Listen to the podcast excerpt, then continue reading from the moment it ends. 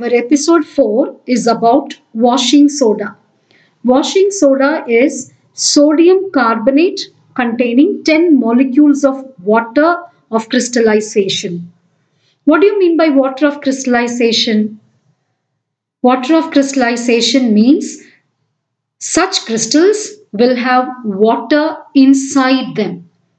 This washing soda crystals have 10 molecules of water inside their crystals. Therefore, washing soda's formula can be written as Na2CO3 dot 10H2O. It can also be called as sodium carbonate decahydrate, deca meaning 10. So washing soda contains 10 molecules of water of crystallization. Its formula is Na2CO3.10H2O and it can be called as sodium carbonate decahydrate. If water molecules are not there, then you should call that as anhydrous sodium carbonate or soda ash, which will be simply Na2CO3. How is this washing soda prepared? Washing soda is prepared by a process called Solvay's process. Step 1 cold and concentrated solution of sodium chloride is reacted with ammonia and carbon dioxide to obtain sodium hydrogen carbonate which is baking soda. This we also saw in our episode 3. Cold and concentrated solution of sodium chloride is reacted with ammonia and carbon dioxide to obtain sodium hydrogen carbonate.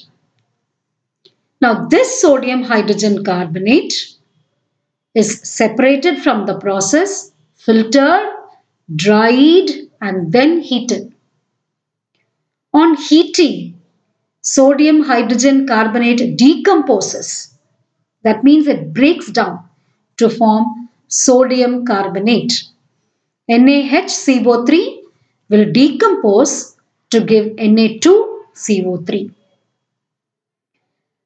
Anhydrous sodium carbonate which is obtained should be then dissolved in water and recrystallized to get washing soda.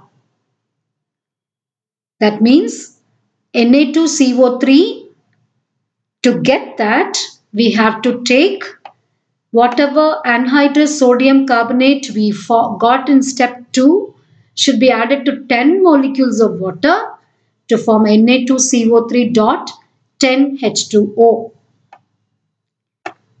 This washing soda is a white transparent crystalline solid which is soluble in water this solution is alkaline in nature and therefore it will turn red litmus blue. It is used to remove permanent hardness of water. It is used in the manufacture of glass, soap and paper. It is used for washing clothes and it is used in the manufacture of borax.